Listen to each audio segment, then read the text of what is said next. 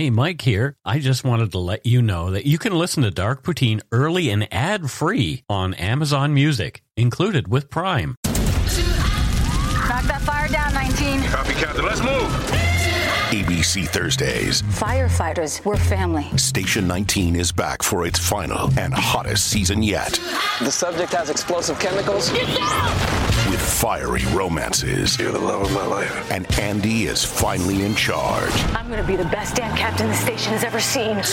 Station 19. All new Thursdays, 10, 9 central on ABC and stream on Hulu.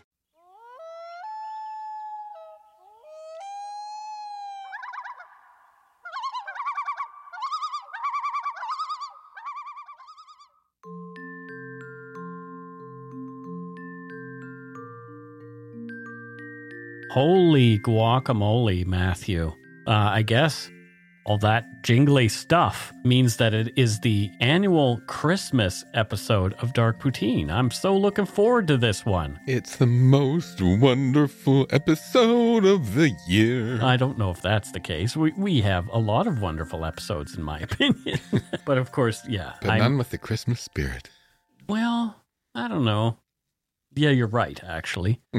uh, anyway, a big ho ho to you, Matthew. Are you ready for the holiday? I'm ready to make the Yuletide gay, Mike. Uh, the any Yuletide involving you is definitely going to gay be Yuletide. gay. You're gonna come. You're gonna be over at our place on Christmas. I am looking forward to Christmas with you, Justin, and Steve. we even got you a stocking. A stock. I have to get stuff for you guys too. No, you don't. Yes, I do. No, Why not? fine. It's fine. No, your presence is enough of a gift, Mike. Oh God, no! You know I'll bring something. Do you guys like chocolate? I do. I'll bring Justin some kale. Bring in some kale and a tomato. Oh, Justin, here's your festive kale. The views, information, and opinions expressed during the Dark Poutine podcast are solely those of the producer and do not necessarily represent those of Curious Cast, its affiliate Global News, nor its parent company, Corus Entertainment. Dark Poutine is not for the faint of heart or squeamish. Our content is often intense, and some listeners may find it disturbing. We're not experts on the topics we present, nor are we journalists. We are ordinary Canadian schmucks chatting about crime and the dark side of history. Let's get to it. Put on your toque, grab yourself a double double and a Nanaimo bar. It's time to scarf down some dark poutine. You are responsible for obtaining and maintaining at your own cost all equipment needed to listen to Dark Poutine. Dark Poutine can be addictive. Side effects may include, but not be limited to, pausing and questioning the system, elevated heart rate, pondering humanity, odd looks from colleagues as you laugh out loud at work, family members not into true crime worrying about you. Positive side effects may include some perspectives and opinions that you disagree with, as well as some wokeness and empathy. If you don't think Dark Poutine is for you, consult your doctor immediately.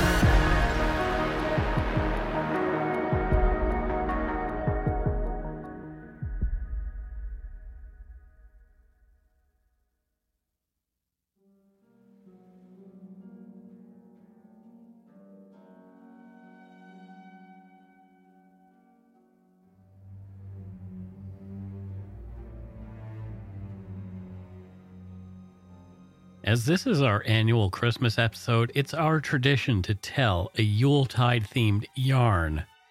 This is one about a duo of bandits who burglarized various shopping malls across the United States and Canada year after year during the holidays. Their insidious MO was to work from the inside.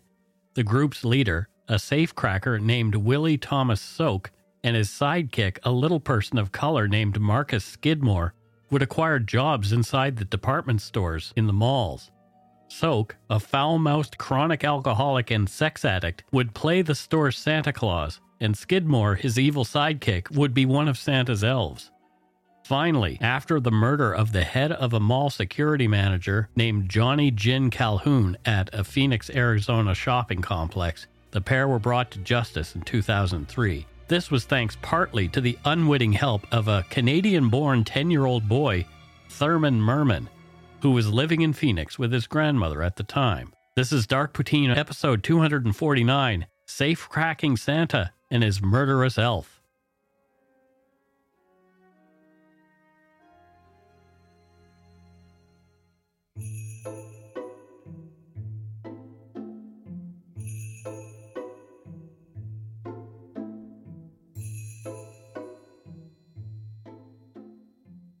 Willie Soak's life was rough right out of the gate.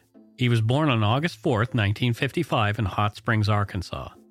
The center of Hot Springs is the oldest federal reserve in the United States, today preserved as Hot Springs National Park. Of interest, it is former U.S. President Bill Clinton's boyhood home.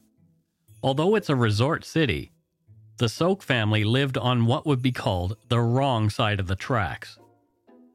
Willie's dad, Carl Childers Soak, was a cruel, violent man and a petty criminal. In between the beatings of his son Willie, Carl taught the boy how to crack a safe. Willie later said it was the only worthwhile thing his father ever did for him. I think that perhaps safe cracking is becoming a lost art. Well, I don't know. Do do people still crack safes?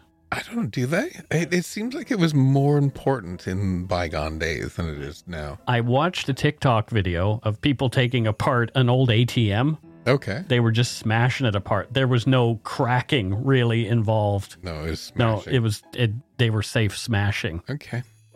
I think I'm going to take it up. Good for you. Willie's mother, Prudence Eugenia Soak, 23, was killed when Willie was only 4 years old.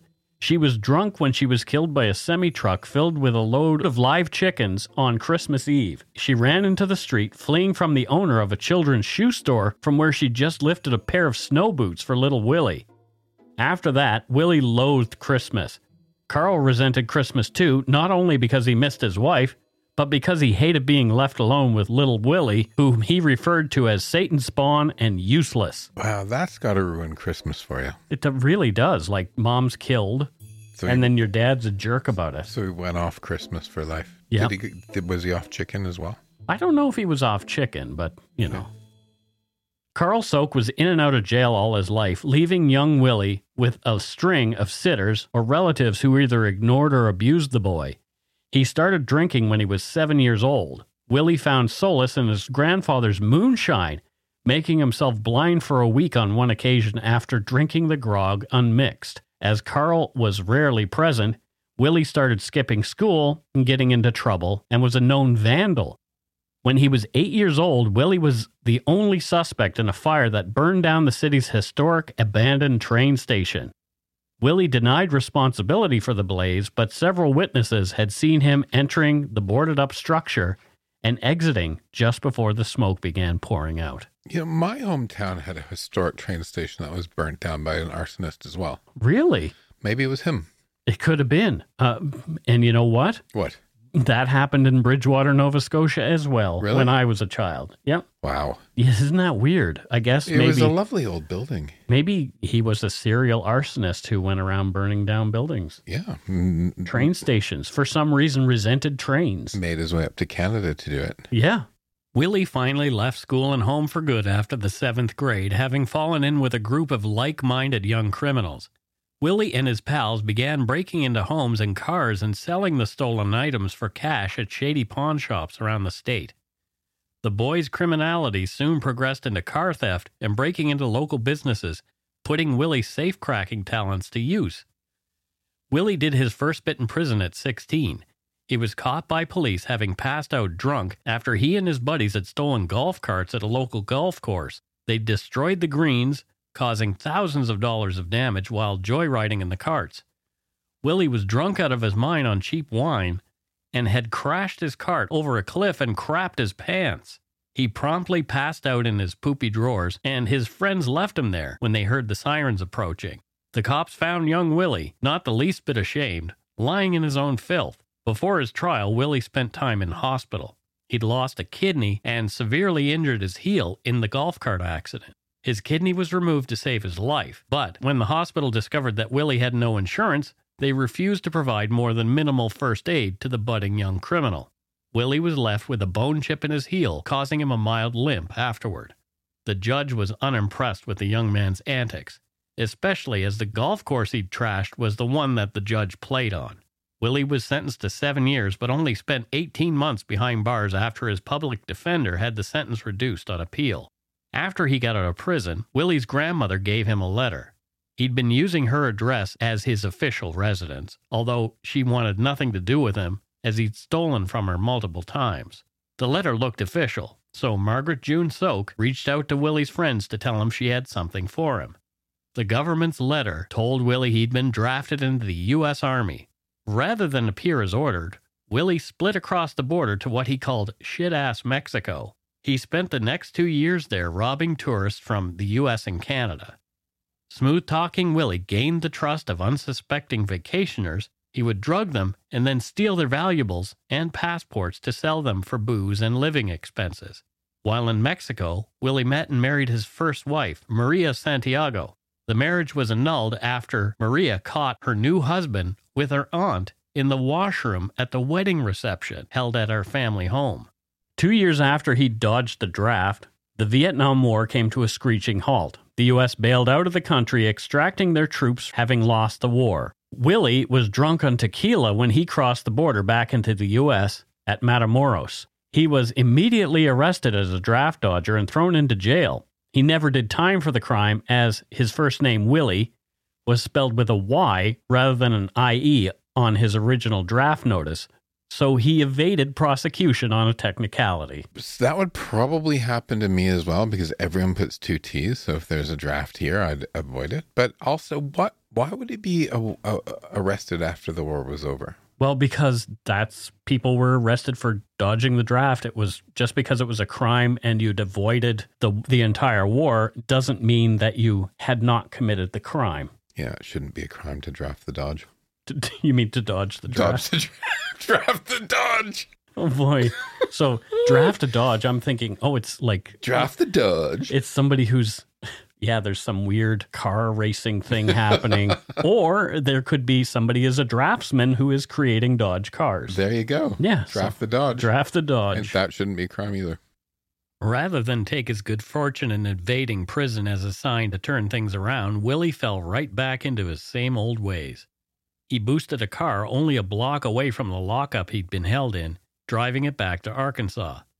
Upon arriving, Willie found that his entire crew was either in prison, doing long bits, or had died in Vietnam. For the next 15 years, Willie drifted around the United States and Canada, staying in fleabag motels and SROs.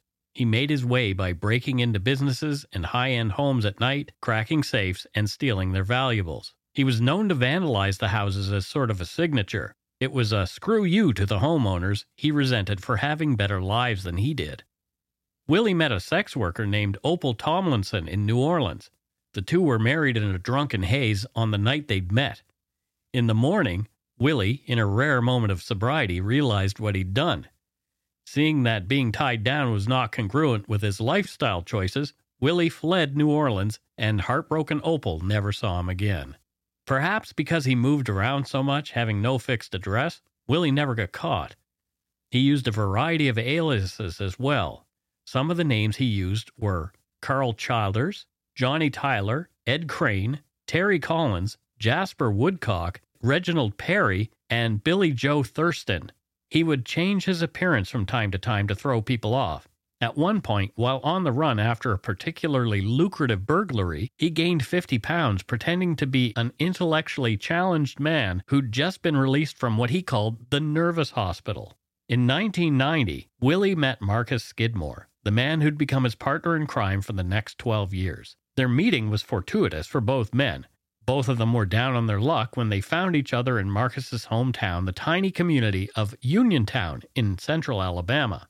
Willie had been drunkenly making eyes at a woman in a dive bar. The problem was the woman's six foot six, 280 pound former high school linebacker boyfriend who was seated right next to her.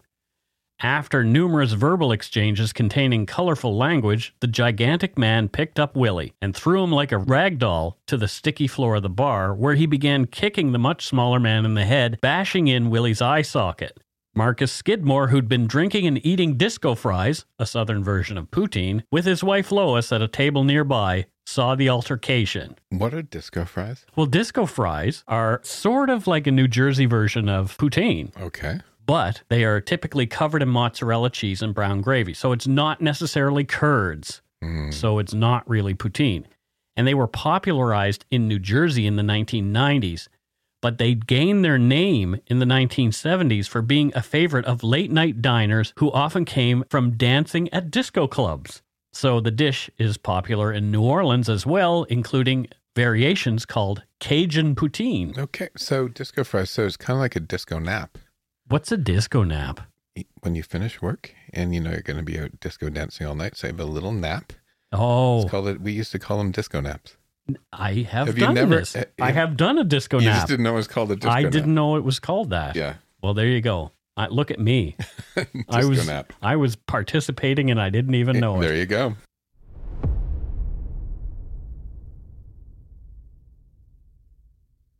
The man kicking Willie was someone whom Marcus knew well.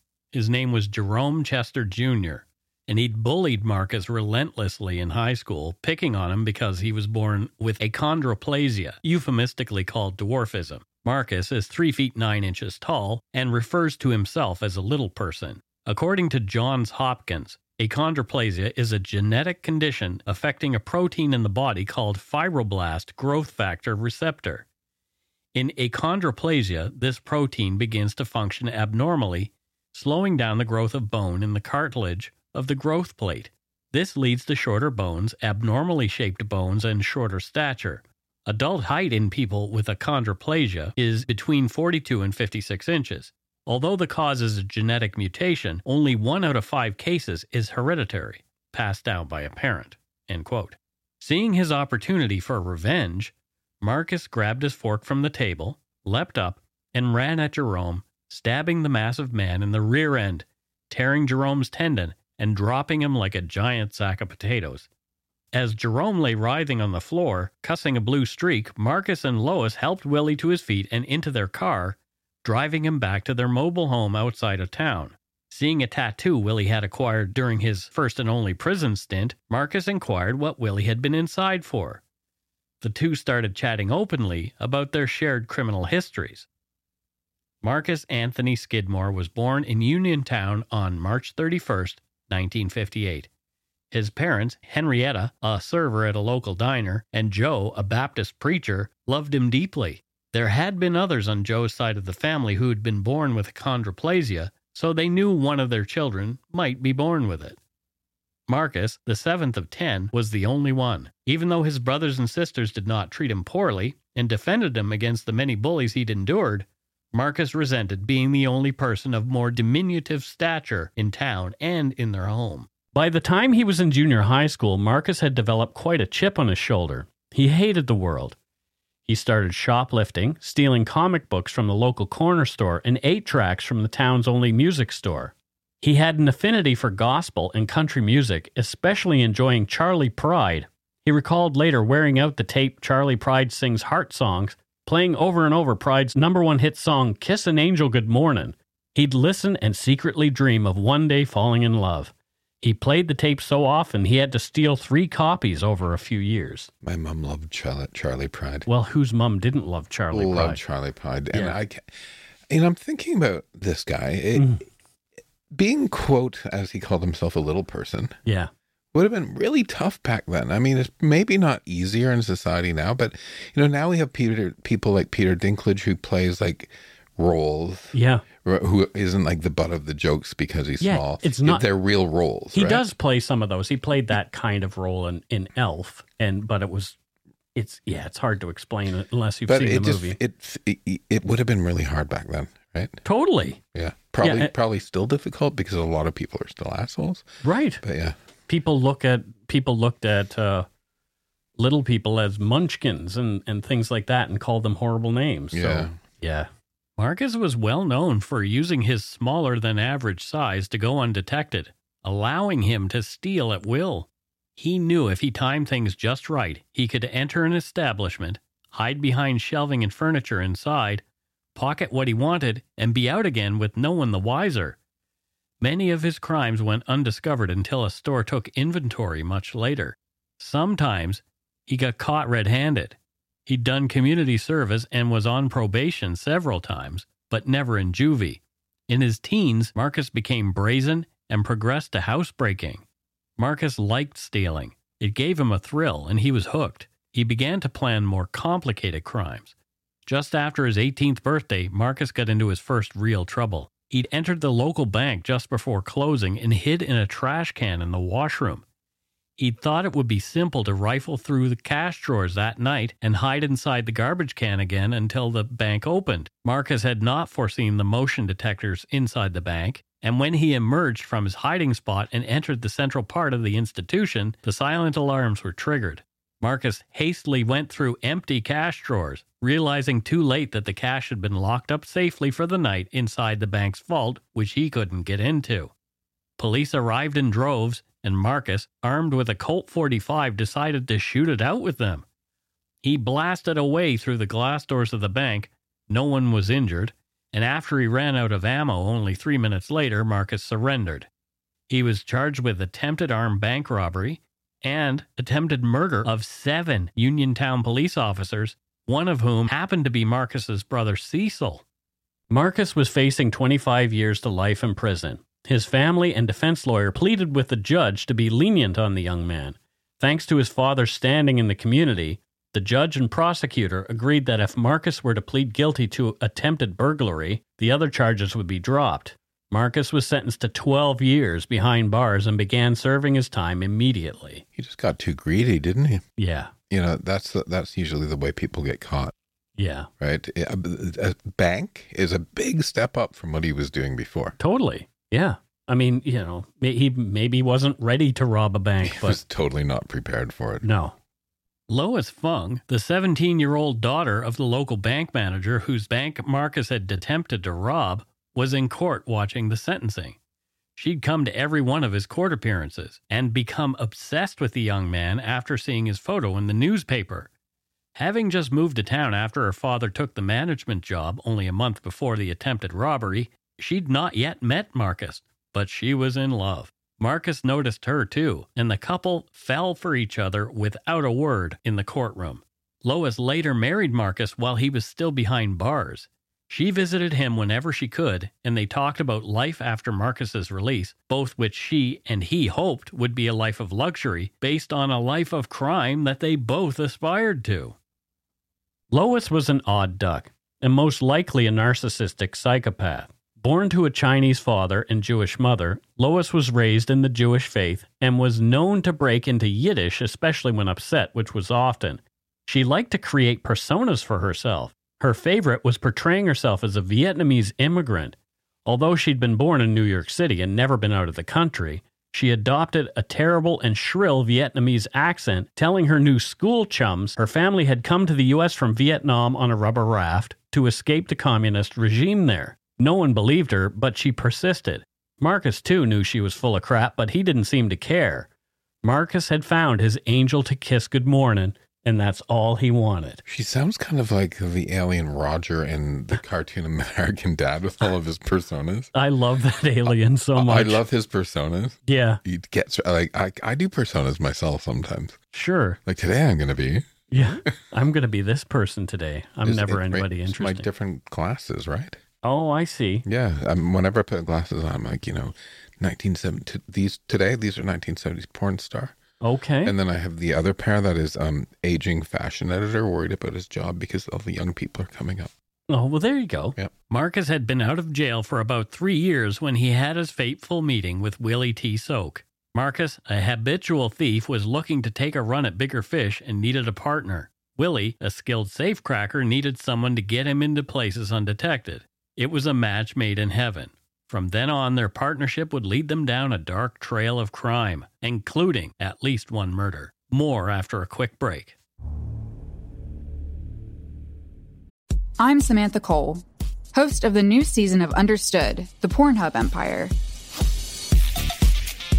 Over the course of four episodes, I'll tell you how a horny YouTube knockoff in Canada came to dominate the porn world, only to shatter their cheeky reputation in a massive scandal. The Pornhub Empire is a new season of Understood from the CBC. Available now wherever you get your podcasts.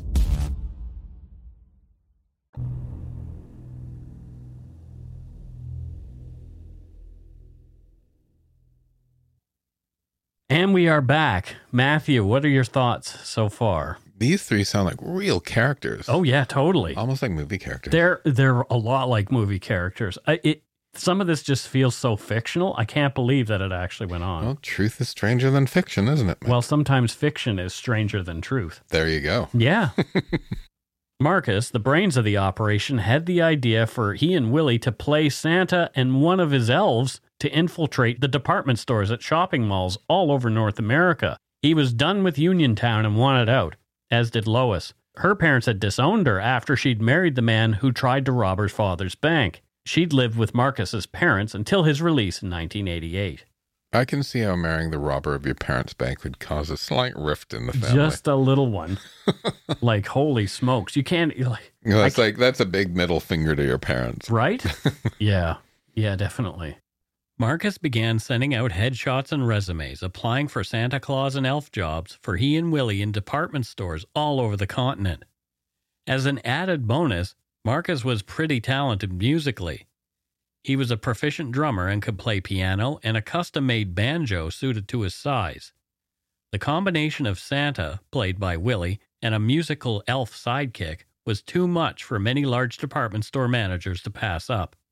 Every year, someone fell for it hook, line, and sinker.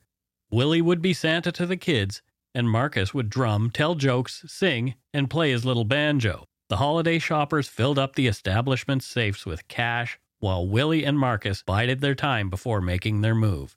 Willie would smuggle his safe cracking tools into the stores wrapped in presents and put them into a sack he'd sling over his back, just like the real Santa. When questioned, he told security officers the gifts were for kids. Although many of them felt something was off, they often just believed him and let him go. I mean, why would Santa lie? Marcus would hide somewhere in the mall when the day came for their annual heist, usually Christmas Eve. He'd wait there until everyone had left the store. While in prison, embarrassed about his failed bank robbery attempt, Marcus had learned from other career thieves how to bypass and override numerous brands of security systems, and he would put that to work. He'd become an expert at it. He would disable the system and allow Willie back inside where the safe cracker set to work opening the store safe. At the same time Willie was doing his thing, Marcus was armed with a list made by Lois. She'd scouted the stores for the most valuable items jewelry, furs, electronics, etc. The trio would later fence some of the items for cash, but there was always something for Lois and her ever growing greedy lifestyle. For some reason, known only to her, she was adamant every year that Marcus steal her a new loofah. Lois was the gang's getaway driver. She'd wait nearby in a nondescript van, always stolen, watching for Marcus's signal to swoop in and flee with Marcus, Willie, and their loot. Marcus and Lois would vacation in Florida for the next year at a condo they'd purchased with their ill gotten gains. Willie, however, would drift, usually blowing all his money on booze and sex workers by March, having to supplement his lifestyle with other criminal activity until just before Halloween when he'd meet Marcus and Lois in Uniontown, where Marcus would visit his family every year. From there, they would head off to their next destination, always planned well in advance by Marcus and Lois. They'd hit department stores in Philadelphia, San Bernardino, Memphis, Kansas City, Fort Worth, Omaha, Buffalo, Charlotte, and even in Canada, hitting the Sears in Winnipeg and the West Edmonton Mall's Hudson's Bay store. Willie put a kibosh on the Canadian stores after West Edmonton, saying, quote, it was too goddamn cold in that godforsaken country, end quote. Perhaps that's why we have a lower crime rate. It's just too goddamn cold. Well, it could be. I mean, I think our crime rate's a little bit lower than America. Well, I don't know if I'm not we- sure if it is per capita or not. I'm Our murder that- rate is definitely lower, especially by guns. But, Is it? Oh, yes, very much so. Okay. But anyway, you know. In the year 2002, the year before they were caught, they'd taken their biggest haul, hitting the Macy's store in Milwaukee, Wisconsin. They'd made off with $180,000, split 60 40, with Lois and Marcus getting the lion's share. Their haul of loot was epic, too, with a massive haul of Sony laptops among the stolen goods equaling a value of $100,000. There'd been close calls, though. Willie's alcoholism was progressing, and he'd become more reckless. He'd come to work drunk several times. More than one child said that Santa, quote, smelled funny and had sworn at them. When confronted by the store manager, Marcus, thinking fast, lied, telling the man that Willie had had a low blood sugar event that wouldn't happen again. Marcus threatened Willie, who'd also promised he'd be more careful. Marcus, though, began to wonder about his partnership with Willie, and he and Lois talked in dark tones. When they met in Uniontown for Halloween 2003, Willie was pleased to hear that the target was a Neiman Marcus store in Saguaro Mall in Phoenix, Arizona. Arizona's climate was much more pleasant at the time of year than many other parts of the country. They met with store manager Bob Chapeska, a meek man who wouldn't say boo to a goose. Willie was drunk at the time of their first meeting and made a fool of himself. Marcus again went to the tried and true low blood sugar defense, which seemed to work.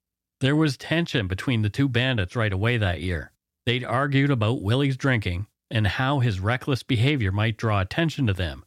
Marcus was really upset when Willie showed up driving a Jaguar he'd stolen from a valet stand at a local country club. Marcus was unaware that Willie had also gone to the Jag owner's home, used the attached house key to get inside, and crack the safe in the owner's office, stealing $20,000 in bearer bonds.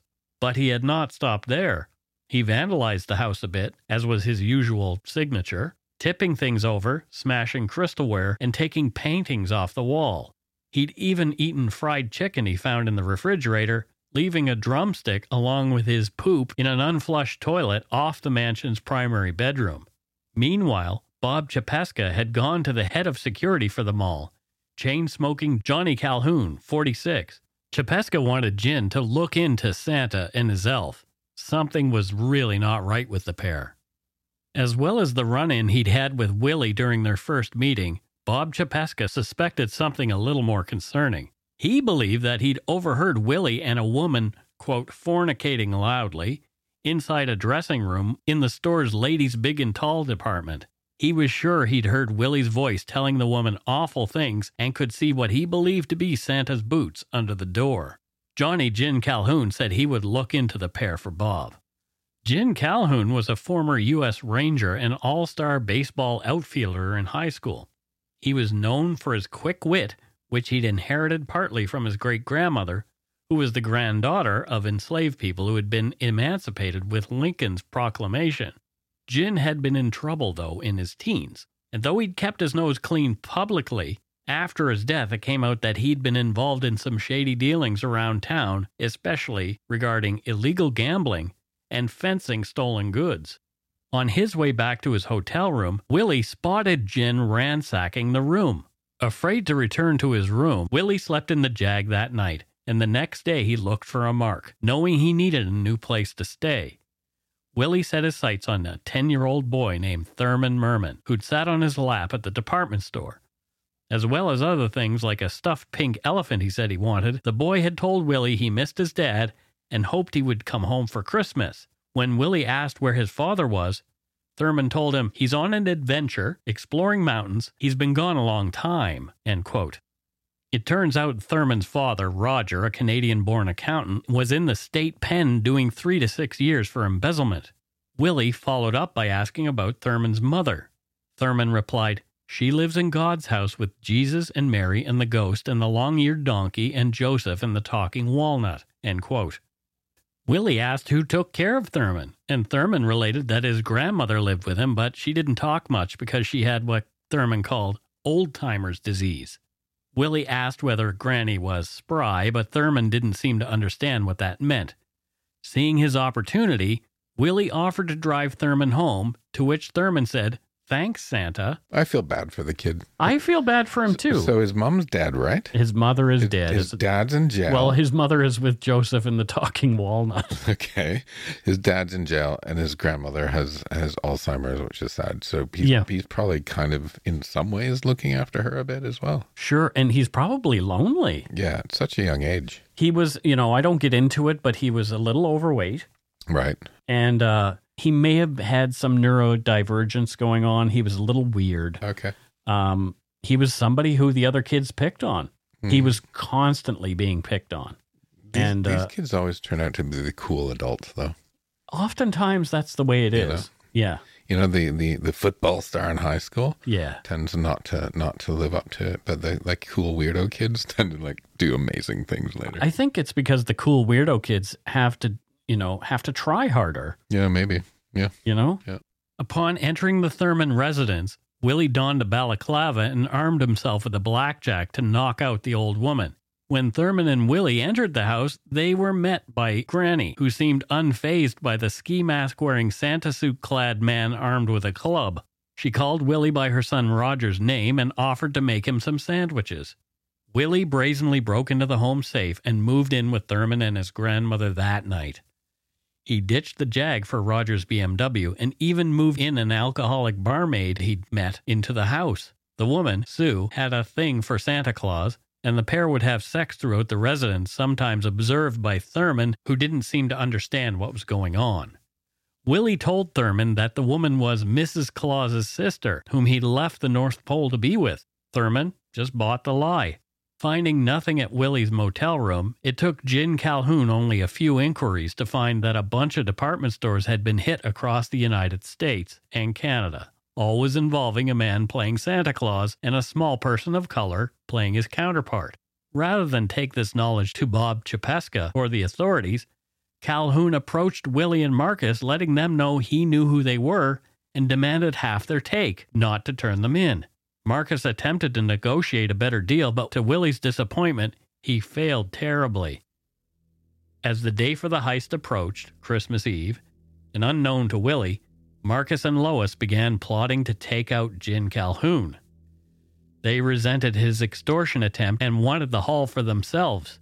They were sick of Willie, too. He was a liability.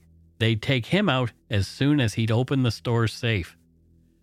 Lois had followed Jin home several times and knew his route. She and Marcus determined that a dark stretch of road would be the best place to take out Jin Calhoun.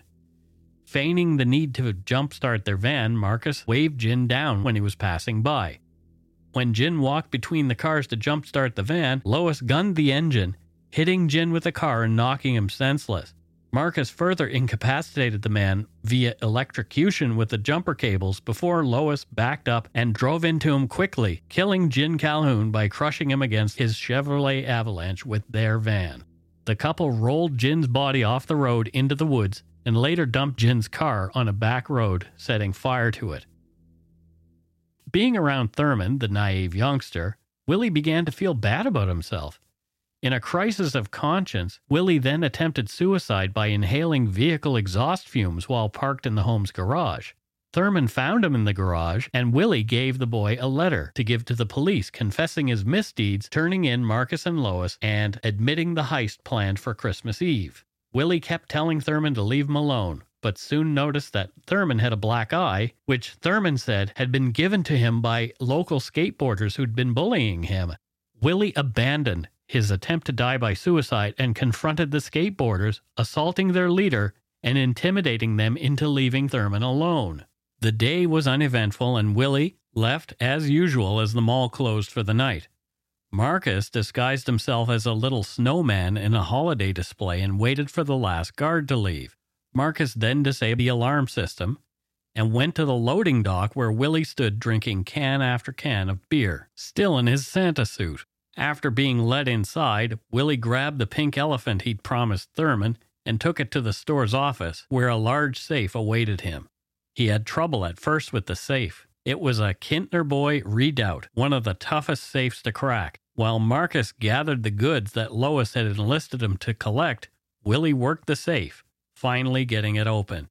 Willie turned to Marcus to declare his success, only to find Marcus drawing down on him with his snub nosed 38 special. Marcus revealed to Willie that he intended to kill him, fed up with his increasing carelessness. As Marcus was about to execute Willie, the police unexpectedly swarmed in, tipped off by the letter Willie had given Thurman, who in turn had given it to the police, thinking that's what Santa wanted. A firefight ensued between Marcus and the cops, and Willie fled in the stolen BMW, determined to give Thurman his present. Willie made it. Willie made it to the Willie made it to the Merman home, got out of the car, and began making his way to the house. Police who'd chased him all the way from the mall demanded he freeze, but Willie ignored them and ran for the door. They unloaded on Willie. He was shot 12 times in the back, but somehow he survived. 12 times. 12 times in the back. That's ins- they ju- must have just missed all the vitals. Right. Right? Yeah, that's, I- it- that's it's so amazing. lucky. That's incredibly lucky. Yeah. It's it's so lucky, you know. Again, it's like if this wasn't a real thing, you wouldn't believe it. That's nuts. Yeah, right? Like it's one of those things. Hearing the commotion, children across the street from the shooting were traumatized after watching out the window as police shot Santa Claus, stuffed pink elephant, in his hand. It was touch and go for Willie for a while, but he began recovering from his wounds. He started attending recovery meetings and sobered up, and he's been sober ever since. While still in the hospital, as part of making amends, Willie wrote Thurman a letter, admitting he was not Santa Claus and thanking him for giving his letter to the police, well aware that it no doubt saved his life, even though he'd been shot a bunch of times. In the letter, Willie promised to come back soon and see Thurman, saying he'd bring him a new pink stuffed elephant, apologizing that the other had been bloodied after the police had shot Willie. He said he no longer wanted to be a bad Santa. Sue, the barmaid with whom Willie now wanted to be married, also sobered up and was granted guardianship of Thurman and the Merman house, taking care of Thurman's granny and the boy until Roger's release. The press coverage of the Phoenix police shooting an unarmed Santa Claus in the back in front of children earned Willie a pass on the burglary charges. They were so embarrassed by the event that they offered Willie a position on the force as a sensitivity counselor, which he accepted. Lois and Marcus were tried together, and both were sentenced to death for the premeditated murder of Jin Calhoun. They are both still awaiting execution in Arizona. Thurman Merman did well. He and Roger eventually returned to Vancouver, where Thurman had been born. There, Thurman attended Simon Fraser University and the UBC Law School. He graduated top of his class and is now one of BC's top criminal defense attorneys. Roger now works at a Save on Food store in Surrey. Sadly, Granny passed away in 2021. Willie finally divorced Opal so he and Sue could marry. They have two kids, a boy and a girl, and live in Phoenix. Thurman visits often, usually over the Christmas holiday. Oh, Isn't that nice? nice ending for them. I, I like that it ended really nicely, and Yeah. I, I'm I'm glad that Lois and Marcus are in jail and awaiting execution. I, I don't like the death penalty, I but don't, I don't like that either. but Jin didn't deserve what he got. Absolutely not. No. And that is it for Dark Poutine episode 249, our Christmas special, Safe Cracking Santa and His Murderous Elf. Just a reminder, we will be taking the next couple weeks off for the holidays and will return on January 9th, 2023. That is January 9th, 2023, and that's when you'll hear your next episode of Dark Poutine. Now on to voicemails. That's right. It's time for voicemails. You can leave us a message at 1 327 5786 or 1 DARK PTN. We'd love to hear from you. Let's see who called us this week. Alrighty, it is time for voicemails, and it looks like we had one person who called in twice, but they had forgotten to say something at the end. So let's let's listen to their voicemail anyway. Let's just have a listen. Hey, I'm just calling because uh, your guys' last episode didn't have any uh, voicemails. So, and I love your guys' show, and I also love hearing what other people have to say as well. So, um, here's a little story. So, the first night I ended up spending over at my now uh, seven year long relationship boyfriend um, his home, he ended up making this really fantastic dinner. Um, was uh, stuffed mushroom caps and Alfredo and like just a bunch of delicious cheesy things. And we were falling asleep, and I was holding in my farts all day after eating. And then just as I started falling asleep, there was this thunderous fart, and I was I just stood completely still and pretended that I was still sleeping. and um, I was hoping that he wouldn't notice. But then all I hear is like him howling laughing. And when he asked me about it, I pretended that I was just waking up and I was like, "Oh, you could have done it." so that was um, part of the beginning of our relationship. I hope you have a good day and go shit in your hat. we'll we'll talk about this in a sec, but she called back. Oh, she called back again. I want Yeah, I want to yeah. hear this. it's uh, me again. I forgot to mention that's how I ended up finding out I was lactose intolerant. Okay, bye. Go shit in your hat.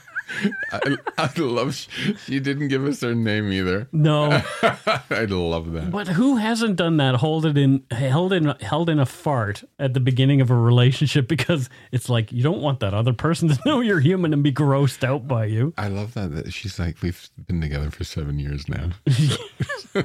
At least she just got the honesty out there and just right out there. Stuffed mushroom cat, stuffed mushroom caps, and some- Alfredo. yeah, oh that that's good fart material right there. Lactose intolerant. that's funny.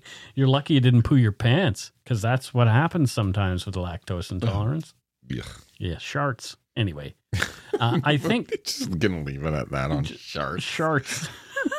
well, thanks for calling in and telling us about your farts. Thanks for calling in. calling in. oh no. Uh, next, we have something that is interestingly more serious, and it is somebody who is calling us to talk about um, Supreme Court decisions and um, and sex offender registries. So that's interesting. Maybe it's a lawyer. I don't know, but it's probably somebody who knows way more than us. So let's have a listen. Hi, Mike and Matthew. This is the same law student who called you earlier this year to give some context oh, about the, Supreme Court decision that dealt with the defense of extreme intoxication. Oh. And I just wanted to chime in today with kind of a similar clarification about the recent Supreme Court case you guys talked about in the Wineville chicken coop murders episode, which was a great episode, by the way. So I know it sounds really scary that the Supreme Court said that an automatic lifetime registry on what they call the SOIRA is unconstitutional, but I just want to assure everybody that this really isn't as bad and scary as you think.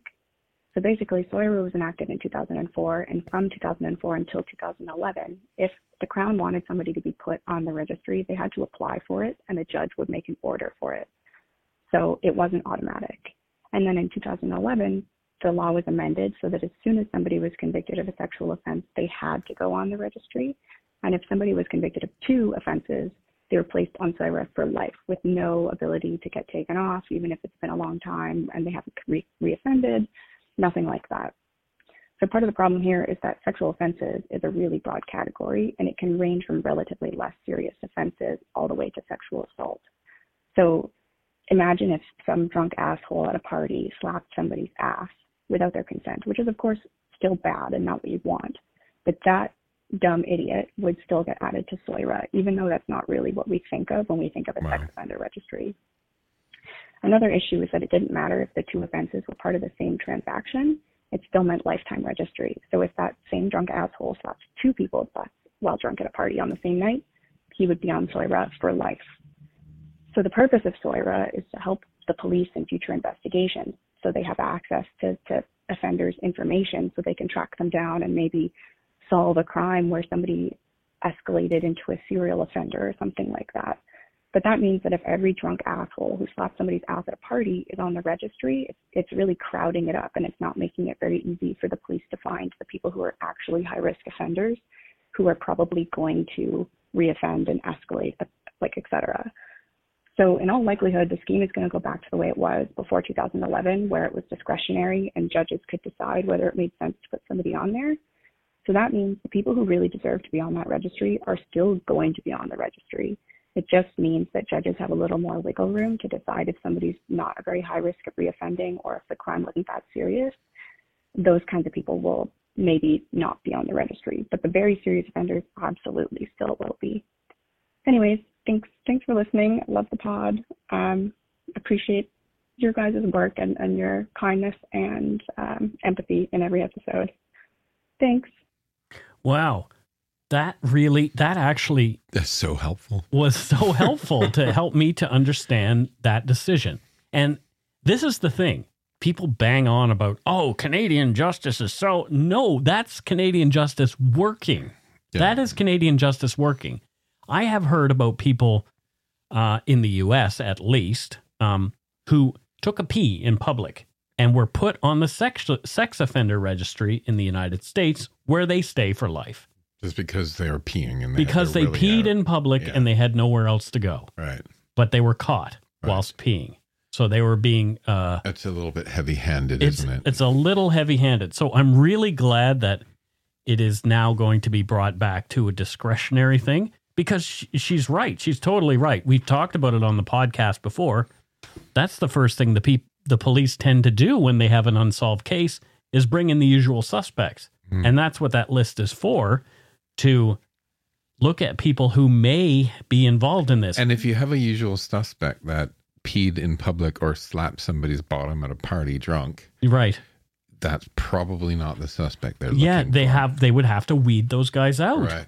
So it's yeah, this is a gr- thank you so much for that voicemail. Oh, honestly, keep calling in. yeah, yeah, right. Um, this kind of stuff is exactly what I want this podcast to be too. Yeah. Is for people to have some education about what it is that's really going on behind the scenes because this kind of thing helps me to learn too. And I love how we went from sharks to the Supreme Court. Yeah. Th- that is so dark poutine. Yeah, right. anyway, thank you, thank you, thank you, thank you so much. That's it for this week's voicemails. Again, you can leave us one at 1 877 327 5786 or 1 877 DARK PTN. We'd love to hear from you, even if it is just to say hi and to tell us to go shit in our hats. If you're stumped for what to chat with us about, a quick story is welcome on to Patreon and Donut Money donors, and holy smokes, people were filled with the Christmas spirit Nice. because we have a bunch, a bunch of patrons and Donut Money donors. We appreciate all of you very, very much. Of course we do. And you're going to hear about it right now. First up, we have L Stone from Pine River, Minnesota. Thank you, L. Thanks, L. Yeah, what does L do in Pine River, Minnesota, Matthew? L gives white water rafting tours on the beautiful dam park there in Pine River, Minnesota. Oh, really? Yeah, you can. She's like, you know, in front of the boat with the paddle, telling people not to capsize. yeah, right. yeah, If you tip over, well, that's too bad. it's too bad you're going to be They lose a lot of tourists there. not when L's doing it. though. right? Maybe not. I don't want to get sued. That is a joke. L does L. L keeps everyone safe. Yeah. It's well, they all do, and I'm sure that the whitewater rafting tour companies that run there do as well. I don't think anyone actually white waters on the dam, Mike. Okay. Next up, we have Bar- Barbie Strachuk, and she's from Thorsby, Alberta. Thorsby. Thorsby, Alberta. I don't know where Thorsby is or what they do in Thorsby, but Barbie does something there. What the heck does she do, Matthew? I think she owns a ranch. A ranch? Yep. She And, and does she make ranch dressing? no, she has a thousand head of cattle.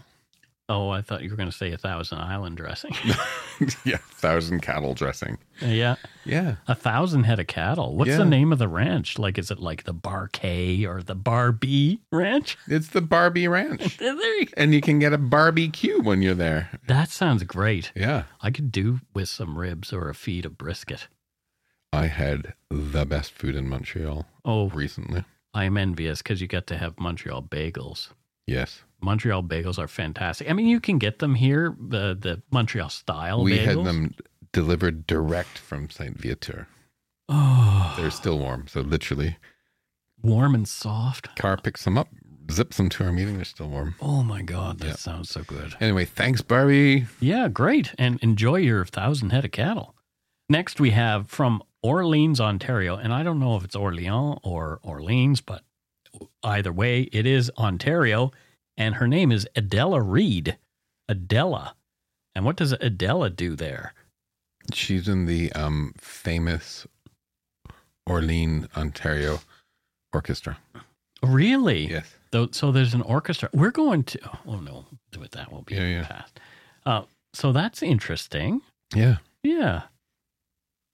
What does she does she play something in the orchestra? She the triangle. She plays the viola oh. Why? because, and I recently learned this from an Uber driver. Okay. When you play the viola, Yep. there's so few, many fewer viola than violin players in the world Yeah. that you always have work. Well, interesting. Yeah. Well, there you go. So play your viola, Adela. There you Adela, the viola player. Yeah. Nice. Next, we have from Faribault, Minnesota, Jennifer Abrams. Jennifer Abrams. Jennifer Abrams. Jennifer, thank you, Jennifer. From Faribault, Minnesota. Yeah. Did you know that Faribault is named after the son of um, Jean Baptiste Faribault, who, who was a French Canadian uh, fur trader? Oh, so French Canadian fur traders being are the namesakes for places in Minnesota. Yeah, the son moved there from Canada, and Ale- Alexander Faribault, and uh, the town's named after him. That's kind of nice. I thought so. There you go. That's why Minnesotans have similar accents to Canadians, I think. Perhaps. A lot of Minnesotans listen to us. They do. Have you noticed that? Yes. We've I- had two Minnesotans who are patrons this week. That's that's cool. It is cool. Hmm. Yeah. Well, thank you, Jennifer. Thanks, Jennifer. Yeah. Oh, did we say what, what No. she did? We didn't. What does she do? She's an anti-fur activist. Oh well, there you she's go. going. She's going against the uh, the founder of her of her of her town. Oh no. Why why are people anti-fur? I can tell you, and not anti-leather. Well, I think so, it- some 'cause- people are anti-leather as well. Because well. it's safer to yell at a, a little old lady than it is a biker. Fair enough. oh well. Thanks, Jennifer. Next we have, and this is her username on Patreon. Sharon from Australia's Sapphire Coast. Sharon from Australia's Sapphire Coast. so we didn't even have to guess where she's from because she told us in her username. And what does Sharon do there on Australia's Sapphire Coast? Also known as Bega Valley Shire. Okay. Yes, and she does uh, tours of the Shire. Tours of the Shire. Well, Yeah. uh, isn't the Shire actually in New Zealand? Well, but people get all the way to Australia yeah. and realize they just can't get on another flight, right? Oh, so so they so, they set one up there going, Oh, you're close enough. It's Hobbit Light. I've wanted to go to New Zealand about 15 times, but by the time I get to Sydney, I give up. Yeah. It's true. It is true. Well, there you go. So thank you, Sharon. That's Thank really you, nice. Sharon from Australia, South Co- Coast. Now, this one I think we might have done, but I'm not sure. So, let's do it again. we'll do it again. Tina Ann from Victoria, British Columbia. Tina and So, what does Tina do in Victoria, Matthew? she captains one of the helijets that goes back and forth. Oh, there you go. Have you, have you ever been on the helijet? No, I would like to take the Helijet, but it's expensive. So much easier than the ferry, though. Oh, yeah. I used to do work for BC Ferries Yep. And always took the helijet to the meetings because the ferries are too slow. Oh, yeah. How'd you get here? Ferry. Yeah, well, that's right. Mm, yeah. Oh, yeah. I walked on. Yeah. and then I got picked up by a taxi, driven all the way to Victoria. Helijet, dude. BC. Yeah, well, Hel- Helijet takes you right down to the harbor, like Harbor Air. kind And it's thing. cool because you're in a helicopter. Right. I've Yeah. never been in a helicopter before. Really? Nope. I've been around helicopters filming and stuff. I've been in a Lear jet filming, but never Hmm. off the ground in either of those things. Wow. Yeah. Anyway, I think that's your 2023 resolution is Mike gets a helicopter ride. I would love a helicopter ride. So back to Patreon. We it looked like Patreon just gave a whole pile of new patrons around a certain time. Some of the patrons who we've shouted out I can't find. So if There we- was- if we've missed you, I think there was a glitch in the system of Yeah. them reporting it. So if I'll say it, if we missed you, can you send us an email darkpoutinepodcast at gmail.com. and make sure that we get you because Yeah. I like making fun of your jobs. yes, we do too. yeah.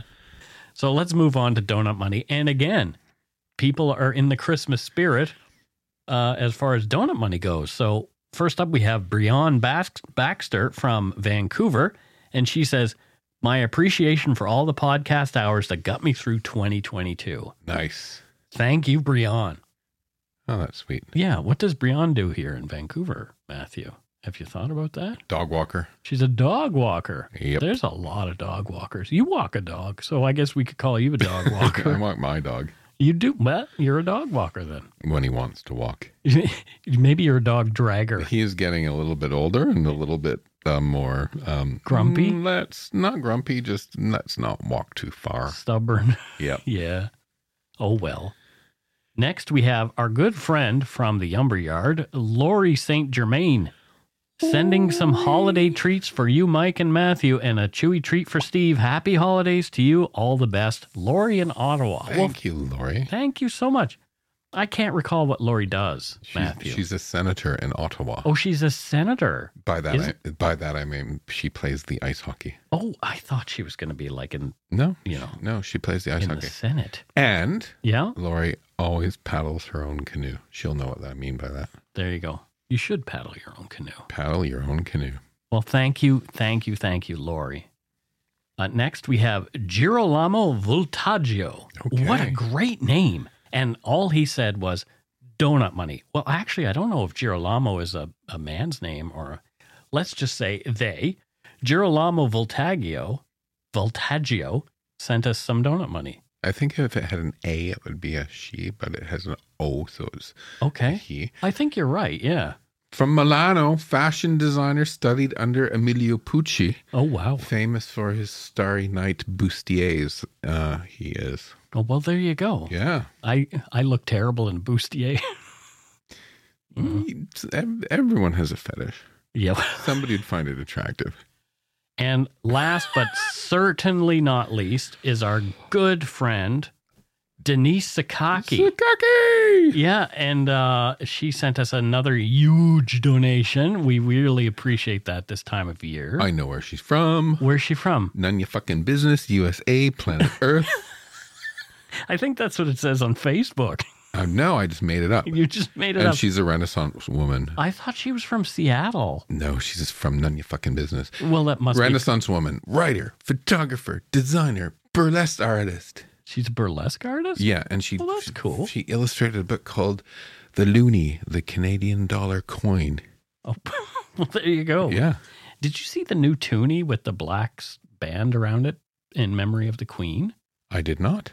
Yeah, there's an actual toonie that is coming out made by the Mint that has a black band around it for uh, Elizabeth II. Oh, cool. Yeah, it's kind of interesting. Thank you, Sakaki. Yes, much appreciated, Denise. Uh, Renaissance woman. Denise has always been a big fan of the show, and we really, really, really appreciate your donation. Renaissance. we, we appreciate everyone's. Look Yeah. at this. Look at all these lovely people. Of So I'm just going through this. this. All It's these nice. nice. people forked out their money to keep us going. Yep, uh, which I'm so grateful for. You have no idea. That was great.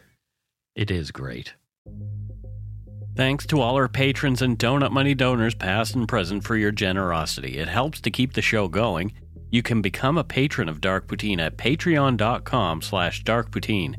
For a one-time donation, you can send us donut money via PayPal using our email address, darkpoutinepodcast at gmail.com. If you don't already subscribe to the show, it would mean a lot if you did.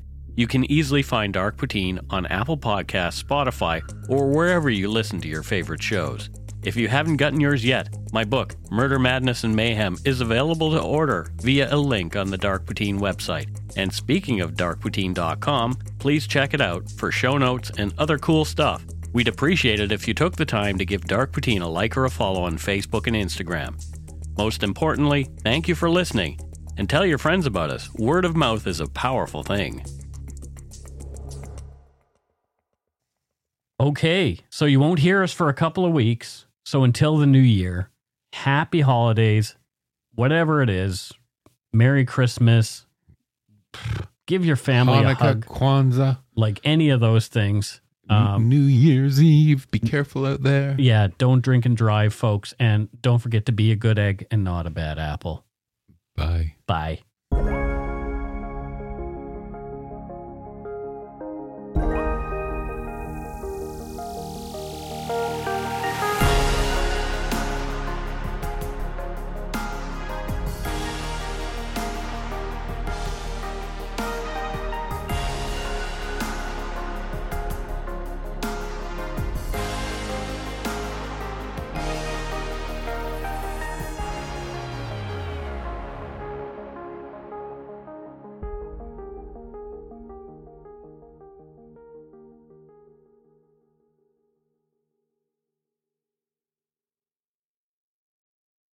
Hi. Her name is Elsbeth. Elsbeth Tascioni. You know her as the offbeat but brilliant defense attorney from The Good Wife and The Good Fight. You've been a very busy little bee. Buzz, buzz. Now she's in New York with the NYPD. This is very different.